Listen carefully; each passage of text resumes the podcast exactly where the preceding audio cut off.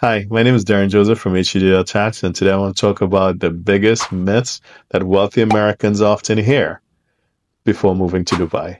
Now, all these myths revolve around the notion that you can live in Dubai tax free. So, the first one is that as a US taxpayer, even though you live in Dubai or anywhere outside of the US, you're still subject to taxes from a US perspective on your personal income.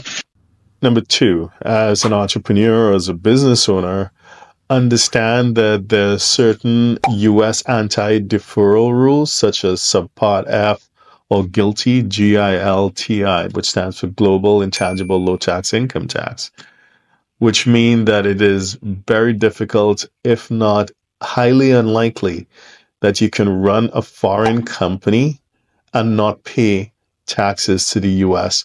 on that corporate income. Number three, Dubai itself, which is part of the UAE or the United Arab Emirates, together they have implemented a corporate tax of 9%. And it is expected that it'll be the first of other measures to tax income in the Emirates.